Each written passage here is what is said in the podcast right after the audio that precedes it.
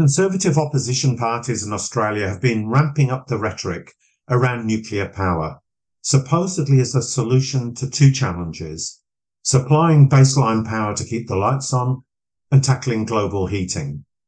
Yes, that's the Liberal and National Party coalition, the same people who for years in government went out of their way to stymie any move to reduce the mining and use of fossil fuels.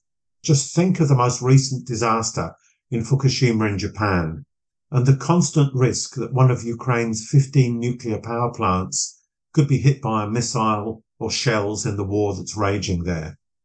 But there are environmentalists who've been sucked into the argument that things are so desperate that nuclear is the answer. Some, including the pioneering climate scientist James Hansen, are campaigning in California to keep open a nuclear plant that is due to shut in 2025. So opponents of nuclear power, which necessarily involves uranium mining and the disposal of nuclear waste, can't relax. We need to be across the arguments against nuclear, ready to take on both the right and environmentalists who think that nuclear can save us from fossil fuels. Help us with this. We're joined today by Dave Sweeney. Dave is a long-time environmental activist and Australian Conservation Foundation's nuclear campaigner. You're listening to The Sound of Solidarity, brought to you by Solidarity. We're a revolutionary socialist group in Australia, and if you'd like to find out more about us, our website is solidarity.net.au. I'm David Glanz, and I'm recording this episode on unceded Wurundjeri land in Naarm or Melbourne. And I'm Tammy Gadir, also on Wurundjeri land. Welcome, Dave. Thanks for joining us. Thanks very much. Thanks for having us, David and Tammy. It's very good to join you. And I'm speaking today from Boon Wurrung lands down in uh, South Gippsland. Wonderful. So, first up, can you remind listeners of the track record of the nuclear power industry? There have been no thrills, but plenty of spills. Could you take us through the history? Yeah, it's a um, history. It was born out of um, the atomic bomb, um, the bombs that were dropped on Hiroshima and Nagasaki. Um, after World War II, there was a push um, out of the United States called Atoms for Peace. Um, the destructive power that we've seen unleashed at the end of the Second World War can now be harnessed for humanity or mankind, as it said at the time. And it was this massive promotion that nuclear power was the energy source that would create um, electricity that would be too cheap to meter was the phrase. Um, so massive support for um, the expanding nuclear industry in the US and elsewhere, and also very much seen as needed to buy social license for the continued production of nuclear weapons. These two have always been uh, sort of linked and had um, parallel fates and lives. Um, massive expansion in nuclear energy. Um, it was seen in the 60s as very significant. It was adopted in the 70s as an insulator against um, uh, the Arab oil shock when prices rose dramatically with OPEC. Um, and so there's been uh, a strong state-based push around the world, really, to push nuclear power, particularly in developed nations. Um, it's uh, reached its sort of zenith um, in the 90s. In the early 90s, nuclear power was producing about 22% of the world's electricity. Um, but all the way along, it's faced social license costs, community resistance, economic costs, and also its own inherent contradictions and expenses in impacts and safety. And so that 22% high watermark has been steadily eroding. Nuclear power now produces under 10% of the world's electricity. So if you look broadly at the arc of 70 years, it's gone from destruction of cities in Japan to promotion to power cities around the world to a peak of just, you know, touching a quarter of the world's electricity production to a steady decline because of community resistance, the inherent problems of the industry, and the spectacular growth of alternative ways of generating electricity to the point now where it's plateaued there's about 440 plants around the world, but the majority of them are in um, just a few nations. Um, and particularly America is the largest uh, applier of nuclear power in the world. But it's quite an interesting thing just how many nations don't have it and it's now in decline. But a thing, an industry that's in decline is an industry that often is at its most dangerous. Tammy, it's then that, you know, the cornered creature is more threatening. And nuclear power is, is basically now in a profound attempt to redefine itself and promote itself as new and nothing like the old nuclear power. You know, 70% of nuclear power generation now in the world is in only in five countries. It's in the US and China and Russia and France and South Korea. And so that's 70% of less than 10% of the world's electricity. So it's a concentrated sector that is facing pretty much a significant threat and is uh, mobilizing its considerable resources to fight back and reposition itself. Before we move on, can you just also remind people about some of the disasters that are taking place? I mean, my life has been bookended by the Windscale spill uh, of radioactivity in the 1950s when I was a youngster, a very young youngster. And uh, all of us have lived through uh, Chernobyl and now Fukushima. So what what are the disasters that have taken place in the name of nuclear energy? Yeah, um, there's been many, um, and the disasters are both spectacular, like Windscale, Chernobyl, or Windscale. They changed the name to Sellafield as a marketing exercise to rebadge afterwards. Um, so you know, Windscale, Chernobyl, Fukushima, their names, Three Mile Island they're sort of apex names on this industry, but there's damage every day uh, through every aspect of this sector, like through uranium mining, the cultural and environmental damage of sourcing uranium, which is the fuel for the nuclear power industry, the impacts of even routine impacts of um, power plants see routine releases of radioactive materials into the environment and exposures sustained, lower level but sustained and cumulative exposures of workers in affected communities. We see a legacy of radioactive waste, a massive problem, requires isolation for many tens of thousands of years from people on the planet.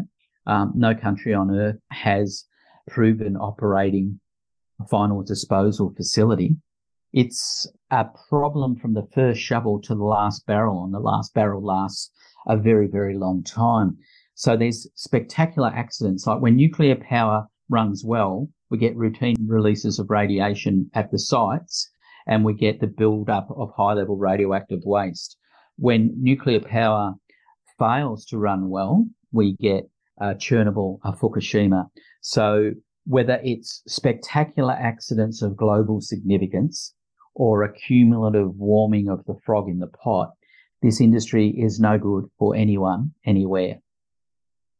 Despite that, we still have arguments coming from, as we outlined in the intro, both from the coalition and from people in the environmental movement who unfortunately have been uh, shifted in their arguments around those two points that nuclear provides baseline power because the wind doesn't always blow and the sun doesn't always shine and because uh, nuclear is emissions free and therefore is a solution for, for global heating. Is there any validity in those arguments at all? There's one aspect of the arguments that can be seen as positive.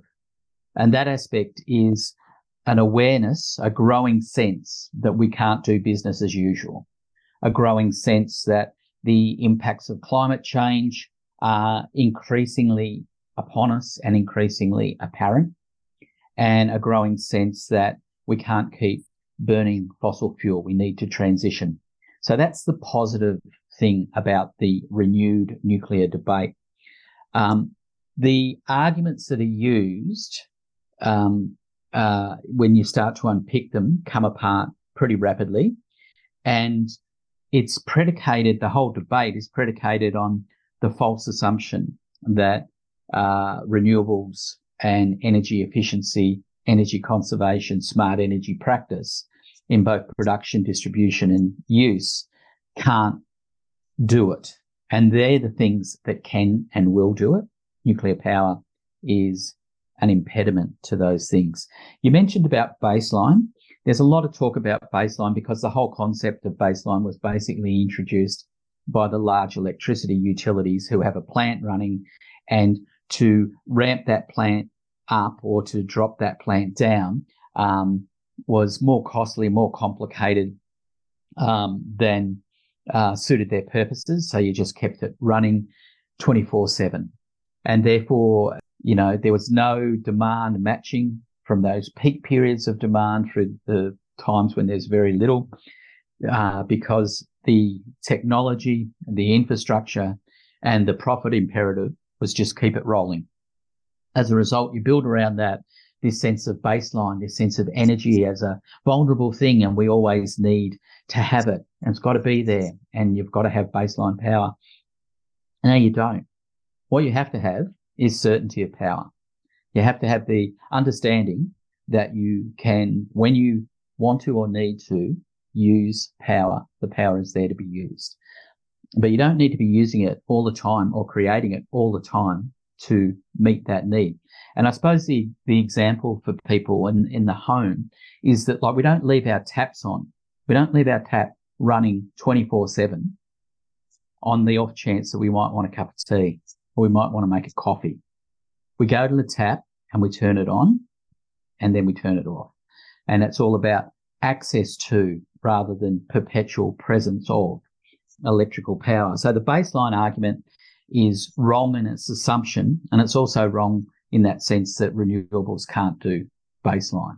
Renewables can increasingly, and with improved storage technique and pumped hydro and others, that capacity is there. The question about this is a carbon free power source, so therefore this is the only way that we can solve or the best way that we can solve or an essential component of solving and addressing climate change is a, like it's a sort of seductive argument in the sense of it acknowledges climate change and it says we have to do something. So that appeals to people and rightly so, but it's the wrong thing to do. And it's also incorrect. Like this is not a zero carbon or a carbon free technology, nuclear. The part where electricity is generated in a reactor is uh, zero carbon. That generation doesn't create carbon, but every part that went before the sourcing and processing manufacture of the fuel, the whole process that went before the point of chain reaction, you know, moderated sustained chain reaction in a reactor containment vessel and everything that comes after the thousands of years of waste management, processing, storage, transport, etc. Every aspect of this involves carbon footprint. So you can say it's a lower carbon and certainly, you know, far lower than fossils but it is not zero. And that is a misconception and a myth, which is actively peddled or at least never actively corrected by the industry, like it suits their image to have, be seen as zero. You know, when you look at those two compelling points, we need this because this is the only way that we can have permanent, you know, reliable power. And we need this because it's zero carbon. Both of them are incorrect. And both of them fail to put this in comparison and compare the impacts of nuclear with its real rival, which is a suite of renewable energy technologies. And they are faster, cleaner, lower carbon, much more deployable, much more flexible than nuclear. So, of course, they're always going to pitch themselves and compare themselves against fossil fuel because, you know, fossil fuel is rightly on the nose and rightly difficult days, but rightly on the way out. Nuclear is not the solution, though, nor the one to fill the gap. On that note, you were talking about how it's not true that even the running of the nuclear plant is uh, fully emissions free, greenhouse gas emission free. But if we think about it from the beginning of the production chain, what's involved in building a nuclear power station and then you also touched on what's involved in its decommissioning. Can you say a little bit more about that? Because I think Well, you know, nuclear power plants don't just grow on trees or materialize out of the clouds, and they're also not going to dematerialize in the same way. So it'd be good to hear a little bit more about about that phase of things because they're enormous pieces of infrastructure. So that's not a trivial part of the whole process. No, absolutely not. It's a huge part of the process, and it's a underrepresented and undercosted um, part of the process. And when you when you talk about all stages of the of the nuclear cycle, when people say zero emission, like I've been to most of the uranium operations in Australia over years, and there's um, plenty of diesel coming out of big yellow trucks and big scrapers and diggers and big mills um, at those places. So it's not a light zero carbon footprint. And as you say, um, the facilities themselves are massive users of infrastructure, particularly water, consumes and contaminates a large volume of water, the nuclear industry, and also particularly concrete, which is a very energy intensive uh, material. So when you get into things like um, uh, uranium enrichment and the whole industrial um, architecture around the uranium and nuclear sector, their inputs are massive. The electricity inputs, the water inputs, the concrete and other material inputs are massive. And as you say, these are really significant pieces of architecture and infrastructure. And you know, they're lasting pieces. And the thing that makes sure that they're lasting pieces and makes a great complicating factor for everything nuclear and a great complicating increase factor in cost is radioactive waste because that you basically dig up a mineral, you concentrate it and you form it into a fuel rod. And that is a massively intensive and disruptive process. And it's a transnational process. And then you drop that fuel rod, hopefully carefully, into a nuclear reactor and you get three years of electricity generation out of it. And that's it. After that, the decay rate of the fuel rod is unpredictable and not conducive to good performance. So after three years, the standard industry practice you, is you lift those fuel rods out and they're now, they now go and they're called spent nuclear fuel, but they're actually a high level waste and they remain active, like an active carcinogenic and mutagenic, so cancer causing and gene structure changing threat for 100,000 years. So you get a thousand days of electricity and then you get a 100,000 years of threat. Security, environmental, human. So it's a pretty poor rate of return. Now, if the only way that we could generate electricity was fossil fuel or nuclear, this would be a very difficult discussion for environmentalists and many of us because it would pit those two things, both of which are highly contaminating together. But the good news is that we don't have such a binary choice. We have a much greater suite of options and they have far less adverse impact. They're not, nothing's without cost or consequence. Like renewables still have a cost. They still have a consequence. There's mining of critical minerals. There's transmission lines. There's impacts on country. There's siting issues. They've all got to be managed with respect and responsibility. But it is much easier to do that than to clean up old uranium mines, decommission nuclear power plants and wish away, which you can't do, radioactive waste. Like there is orders of magnitude more serious. The threats, the problems, the complications. And at every stage, the costs blow out. We're seeing that at the moment. Like if we take the front end of this, of the nuclear cycle, the shovel, the, development of um, ore and uranium, the, Australia's longest running uranium mine was the Ranger mine in Kakadu. A lot of listeners will be very familiar, and a lot of listeners might have gone and, and been part of the successful struggle to support Mirarr people and oppose mining at nearby Jabiluka project. And but Ranger was imposed on the Mirarr people's land against their wishes, express wishes. Opened in the early 1980s, ran through to the early 2020s.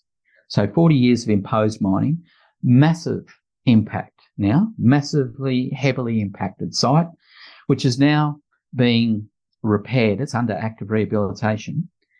But that rehabilitation bill started at about $400 million, is currently tracking at $2.2 billion, and it's only heading north. So it's Australia's most costly and complex mine rehabilitation. And that's one piece of this struggle. That's one piece of this story. Now, in that one piece, it's very important. And, you know, environmental groups are working with the Mirarr people and others to really hold Rio Tinto, the company that is the majority shareholder in the Ranger project, really hold them to account to deliver the best possible outcome. Because for so often in the nuclear industry, as we've seen in many other highly contaminating industries, it's maximize the profit in a like personalize the profit and public, you know, publicize or pu- make public the cost. And so we're really working to see that there's not cost shifting and that there is a credible cleanup. But that's at the first stage. And at every stage, those issues about contamination and cost get more complicated and more extensive. And that continues right to the end where we look at waste and the global waste situation is enormously sobering in the sense that there has been hundreds of billions of dollars spent. There is still no solution. The technical problems of waste management are vast. They are routinely underestimated and misreported by the industry and its proponents who say the most absurd allegations or assurances of a mineral that is very serious threat over a very long period of time. And the closest that we are in the world at the moment to a solution is in Finland. But Finland, in both process and pricing, is an outlier in this. Like it's, it's done that Scandinavian thing of listening to communities and modifying its proposal. That's not what happens in this industry around the world. This industry is cookie cutter and it's decide, announce, defend, and it imposes on communities and it lacks a social license.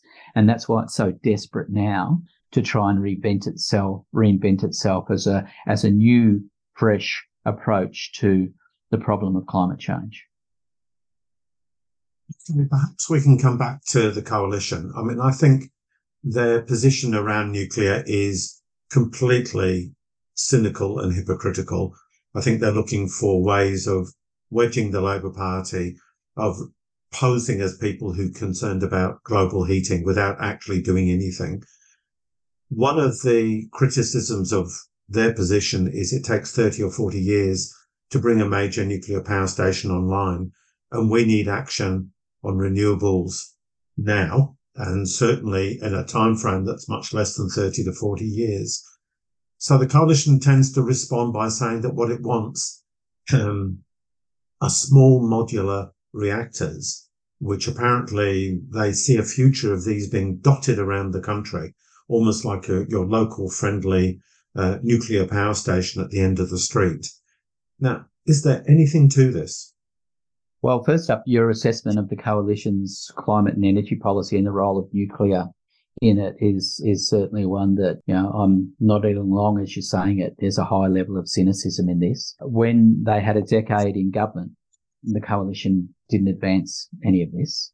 When they had a decade in government, the coalition did nothing to meaningfully address climate change. In fact, just issued more and more permits for uh, fossil fuel and and um, penalise people who opposed. So we've got the proven performance of the most recent decade in government shoveling cash and favours to fossil fuels and doing nothing to advance nuclear um, and being skeptical and hostile to climate advocacy or activism. And then in opposition, suddenly climate change is real and people who used to sneer about it, uh, hand on heart, giving lectures about it. And then nuclear is now the newfound solution that we must embrace in order to um, address this new problem that we've identified.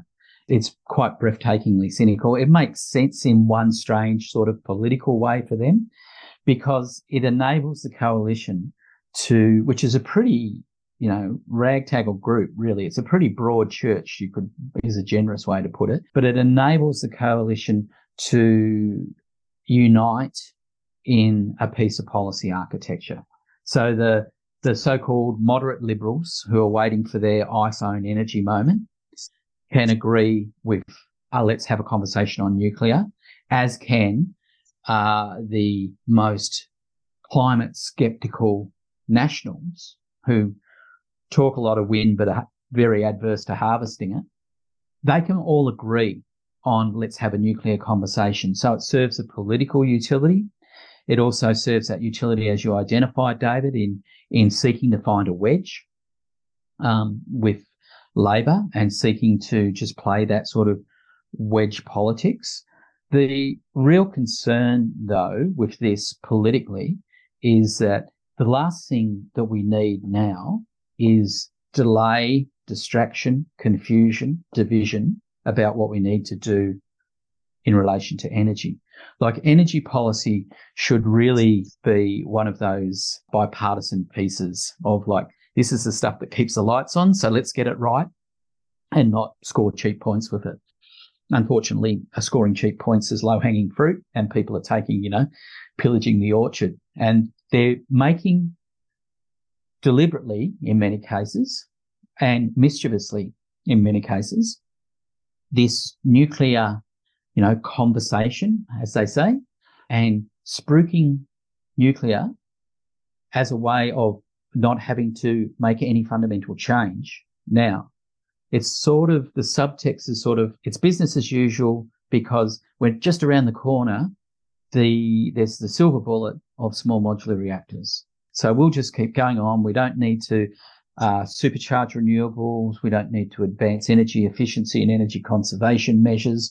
We don't need to do a whole lot of work and thinking and investment into storage technology because we'll just keep going as we're going. And then we'll just plug in as they say, plug in and walk away. New nuclear technology at old coal plants or coal ge- um, generating electricity plants. And that's it. Robert's your radioactive relative. It's all fine. Don't worry, folks.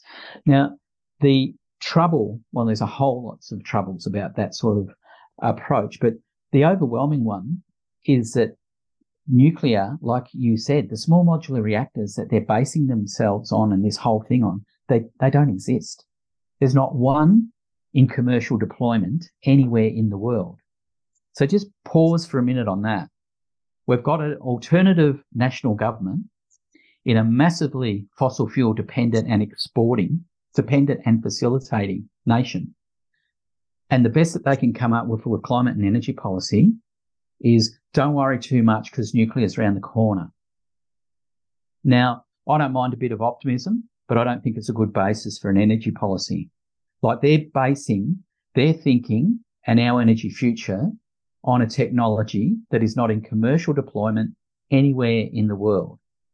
And then they turn around to people who are promoting renewables, which is the fastest growing energy sector in the world and in Australia which is proven, which exists, which is delivering power, hot water and cold beers right now. And they say, oh, you're dreamers. You're not realistic.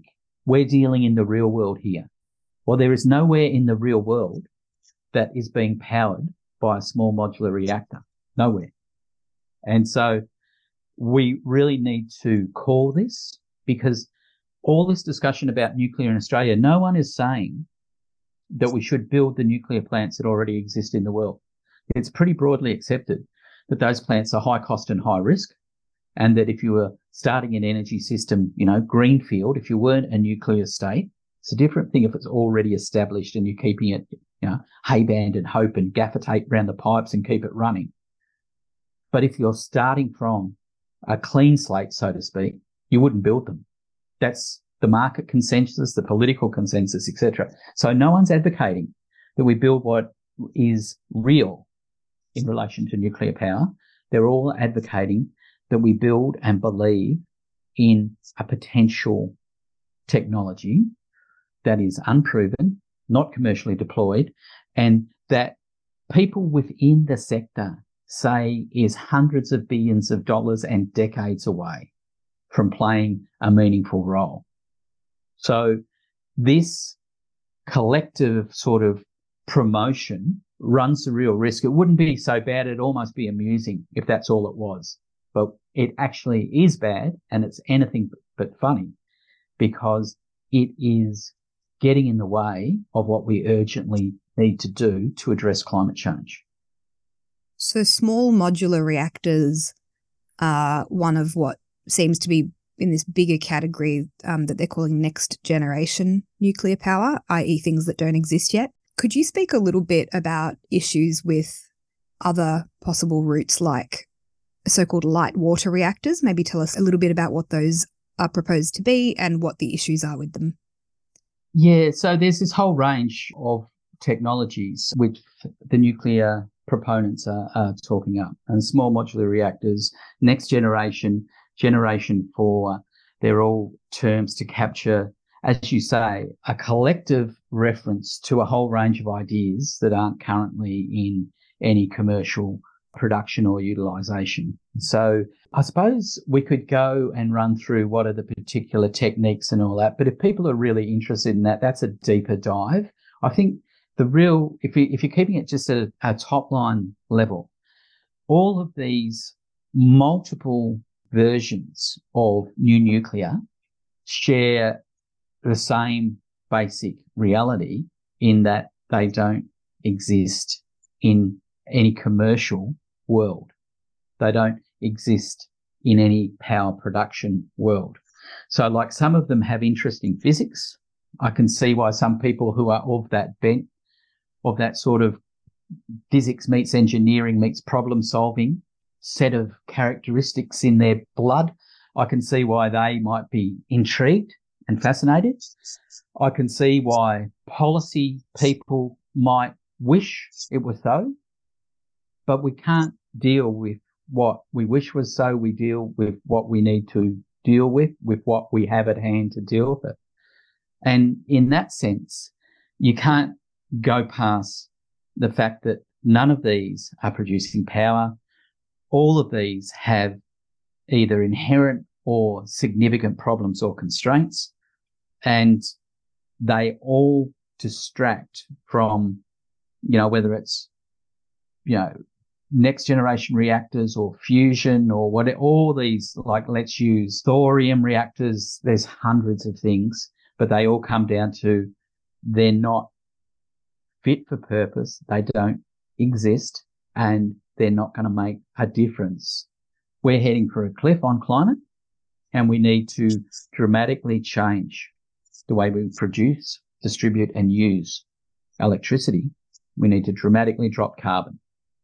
Now, we're not going to do that by talking in a nuclear cul-de-sac or fast tracking the production of nuclear waste.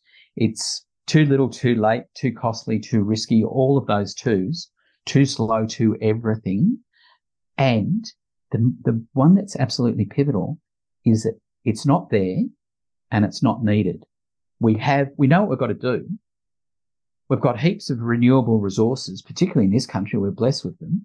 We have to super, we, you know, super enhance or elevate our efforts of capturing and storing renewable power.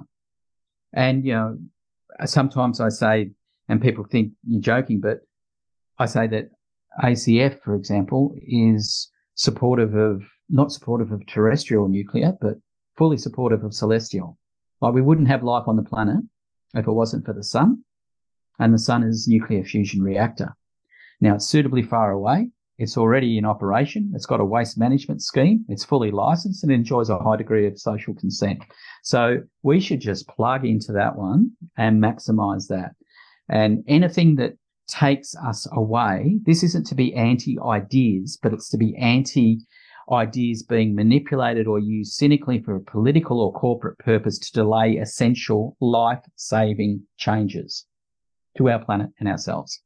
So let's just scrap this sort of trickery and get on with what we know works and elevate it. Labor has rejected the calls for nuclear power, which is something of a relief. They tend to pitch it very much around cost rather than around the danger. And I think one of the reasons for that, of course, is that they've followed the coalition down the AUKUS path towards Australia owning operating and potentially building nuclear powered submarines. So Labor's walking a fine line. They're saying nuclear power stations don't add up, but they can't be consistently anti nuclear because they're in favour of nuclear powered submarines. Are you worried that the subs project will open the door to a nuclear power industry, despite what Labor's saying. Yeah, very, very good um, assessment of, of Labor's uh, constraints and their approach. And yes, that is a real concern. In, I think it was about 2017 or 18 at the University of New South Wales, there was a symposium which issued a series of papers into a monograph, which was the title of the um, symposium. And it was called uh, A Nuclear Power Industry for Australia, question mark, starting with submarines. And the basic premise of that was that um, there was a, a very strong strand of skepticism, concern, and opposition to things nuclear in Australia. And despite uh, the industry working really hard and despite having the world's largest resource of uranium and all the mining palaver that went on for decades, people still didn't buy it. And so the idea was what people buy is defense. If you make something linked to defense, it's like, oh, well, that's for the defense of the country. That's what we've got to do. That's defense. And the major parties join together with this bipartisan defense, defense, you know, we'll spend more than them. That's basically the concern here. Now that there is the AUKUS deal, which was announced by Scott Morrison out of the blue, no discussion, no green paper, no briefings, no parliamentary scrutiny review, nothing, just an announcement by three leaders, two of whom have now gone from office in varying degrees of disgrace. Now, two of the three have gone, and the AUKUS deal should have gone with them.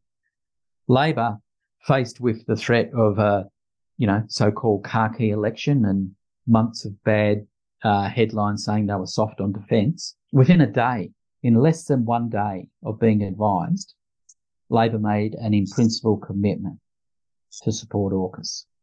Extraordinary. The biggest expenditure in Australia's history, biggest defence spend in Australia's history, made on an announcement, highly politicised media commentary, without one iota of independent evidence assessment or review. Absolutely extraordinary. Really tragic.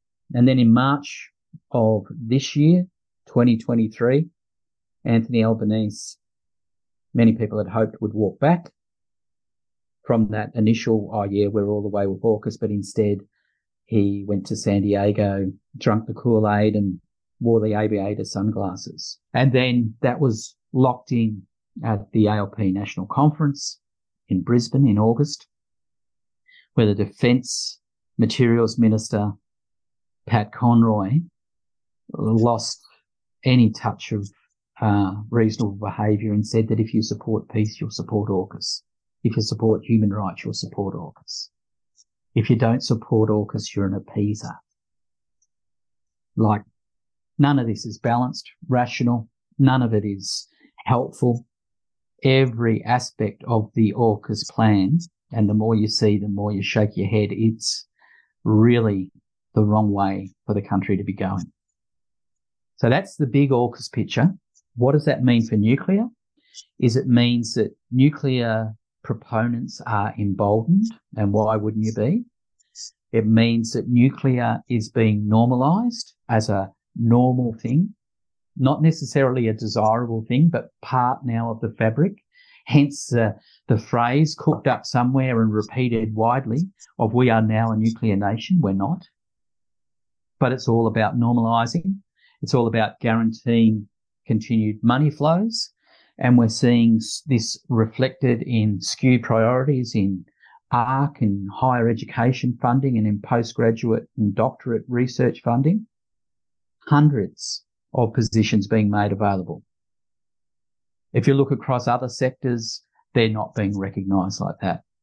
So there's preferential funding, educational training opportunities are being fast tracked. There's all this enthusiasm. There's conference after conference and working group after how to put in the tender for your business to leverage the AUKUS expenditure. So all of this is both creating momentum, normalizing and, re- and uh, seeking to reduce the lack of social license and creating a pool of skills, expertise, and perhaps most importantly, expectation. You know, they say if the only um, tools are a hammer, then every problem's a nail. And if you're churning out nuclear technicians, they'll be looking for nuclear applications because that's what they think about and know about. So yeah, it is a concern that this will lead to an erosion of domestic protections. It is a concern and a massive concern that it will lead to an opening and increased pressure for Australia having under the AUKUS deal, we are required to manage high level radioactive waste. First time ever. Now that's a potential real door opener for international waste management as well. And if you look this week, as we're talking this week in 1960, Britain launched its first nuclear submarine, the HMS Dreadnought. Now, 60 plus years later, HMS Dreadnought is tied up next to a dock in Scotland, along with all the rest of the retired British nuclear fleet. None decommissioned because I don't know how to. Same in the States. And then we're joining that club with less expertise, with no comparable civilian industry experience to draw on.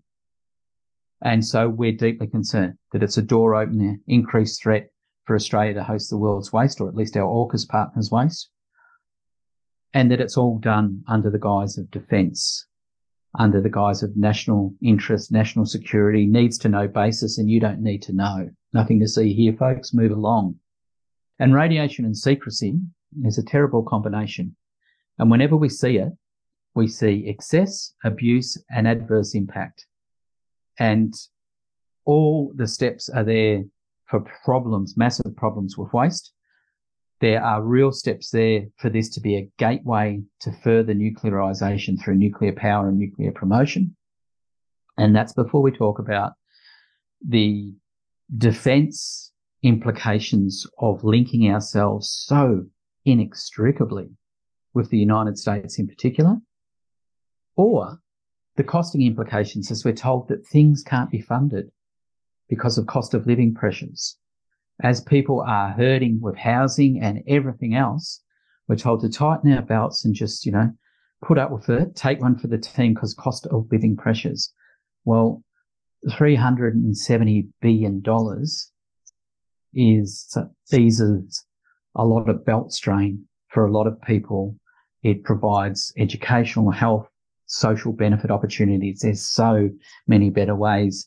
I'm sure everybody listening to this podcast would sit there and on the back of an envelope get some real enjoyment thinking how could we spend 370 billion dollars to actually help Australian people, global people, Australian nation, global environment. You know, you wouldn't build or buy nuclear submarines with all the associated problems. So sorry to go on a bit of a rant on that one, but not at all sorry to see AUKUS as a profound mistake that needs to be contested at every level for its human, environmental, industrial, and economic and security and defense costs and implications, all of which are grave and adverse. Yeah, I think it's very important for people to understand the current inextricability of the nuclear power industry and its relationship with the state and defense. Like they're not separate things as things stand. And it's very, very challenging to imagine how they could be. Maybe if we could end on a gesturing toward a more optimistic note, perhaps, or, or hopeful note. If nuclear isn't the solution to the problems that we face, which I think you've made a very compelling argument uh, for, what could you say a little bit more? You did run through some of these alternatives earlier, but what do we need to do to see a genuine and rapid transition to renewable energy? The good news is that that is possible. It is happening, not at the scale needed, but it is happening and at scale. and it is possible. So that's the good news. And it's actually really um, essential. It's an existential um, challenge. So what do we need to do? We need to basically fast track the use, the production of electricity through renewable sources, particularly large scale solar, wind, and offshore wind as well. We need to ensure that this will have cost and consequence because uh, this has land use implications. You have to have an impact on land and then you have to move the energy from production point. Now, rooftop solar solves a lot of problems and all those things, but you've got to move some big chunks of energy from production point to use point. So that's transmission lines. There needs to be real issues. There's real issues with critical mineral production, with renewable transmission lines, the siting and the impact, and with recognition and uh, recompense for affected communities and particularly First Nation communities um, that we don't want to just replicate another mining boom or another energy boom with the same patterns of imposition and dispossession. So there's real stuff that needs to be managed, but it can be managed. And it's basically fast track renewables, build the power lines that in, a sensible way that get the, the, the power to the cities, stop having all these perverse subsidies that encourage fossil fuel use and that keep open and pay fossil fuel companies stop the favours in approvals and in pricing mechanisms for fossil fuel companies, including and particularly gas, and seriously fast track in a sort of, you know, national security war cabinet style footing a transition to responsible and sustainable renewable energy. That's the, that's the overarching piece. We're really blessed here in this country. Smart people a good and often underutilized manufacturing sector, massive renewable energy resources and assets. And that's how we need to see them. Like these things are energy assets. Coal is just, you know, compressed and wood over time. It's ancient, you know, coal is ancient forest. And we sometimes somehow invest that with this sense of that that's somehow magical. Uranium's a rock that's somehow magical. But water, wind, sun, they're somehow a bit lightweight and irresponsible. Old wood, good, you know. Radioactive rock, good. Those things can work. But wind, hmm. water, hmm. sun, hmm. we need to change that mindset in policymakers. They need to actually go, they're the living systems that will make this, continue to make this a living system. And the challenge isn't those things, it's navigating that so it doesn't then become a new greenfield opportunity for the most rapacious corporate capitalism to just expand into another sector. Can we do it with some social justice, some human and some ecological principles and guidelines and guide rails? That's enough of a challenge. We don't need, and it's not helped by faffing around with other external debates that complicate and delay and distract, and that they're uh, impediments to effective action. There's one more sort of good news point, I think, on the on the broader nuclear front, and that is that it is an extraordinary industry in that it catalyzes, crystallizes, unites extraordinarily strong and effective opposition in response. And if you look at it, Australia has the world's largest reserves of uranium, 35% of the world's uranium. And we have a rip and ship economic culture here, very mineral dependent and very get out of the way the dozers coming through in our policy approach. And yet the uranium industry has been profoundly constrained. It's a minnow compared to coal or iron ore in volume, in assets, in employment, in royalty. And that's largely because people, particularly First Nations people, have said no, not in our country. So many Australians over so long marching, taking action, writing letters, you know, doing prayer vigils, locking onto corporate offices at AGMs, all those things have put a cap, has have kept a cap on this sector here. There's been two or three very serious, well resourced proposals for international waste dumping in Australia, whilst I've been, you know, on this lap, and they've been stopped against the odds, you know, against the resourcing and political patronage odds by community resistance and concern and opposition. There's been half a dozen attempts to impose a national radioactive waste dump on unwilling communities, and communities have worked together and found civil society allies and created uh, and braided together a, a strong strand of resistance. Individually, all of us should have been beaten. If you looked at the raw numbers, the political access, the legal access, the dollars, the pro-nuclear side had it on all the, on all times, and it's the consistent opposition and creativity and drawing together our collective strengths that means we are having a nuclear debate in the absence of nuclear reactors. People have wanted to build them for decades. They haven't been able to. We're having that debate in the absence of national and international waste dumps, both of which have been pushed for decades and both of which have failed. We're having it in the absence of a massive uranium mining industry. There's a uranium mining industry. It's still too big and it's still too contaminating. But compared to what they wanted it to be, it's a shadow. So those things haven't happened by accident. They've happened by design and work and hard work by people and by communities collaborating in creative resistance.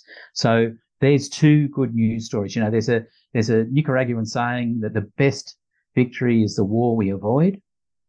And it's a beautiful saying, and we've avoided a lot of nuclear wars in this country by those sustained and successful resistance. That's one good part of the nuclear story. The other good part of the story is that we have a clear alternative, which is renewables. Our energy future is renewable, not radioactive. And the third point, and the point that perhaps we can take to pivot these conversations, because they're not going to go away, so we don't want to whack people over the head and say, no, you can't say nuclear. That how dare you? Nor do we want to sit there and be polite and say, oh yes, no, that's your point and it's really valid. Because actually, independently looked at, it's not, and it's holding us back. So what we need to do is find a way to pivot that conversation with people of good heart and good head who are questioning what's the role of nuclear and say the best thing about that question is it's saying there is no role for coal. There is no role for fossils. Switch off gas. So nuclear, I reckon nuclear celestial, yes. Terrestrial, no. What do you think about renewables? Thanks, Dave. That's a, really inspiring way to finish. We really appreciate your time today and we will be out there alongside you campaigning against nuclear uh, for as long as it takes. And hopefully that's a short time. Thanks, Sammy, and thanks, David. Thanks so much for the opportunity, and and uh, all the best to you and to the crew who are listening to this. Solidarity.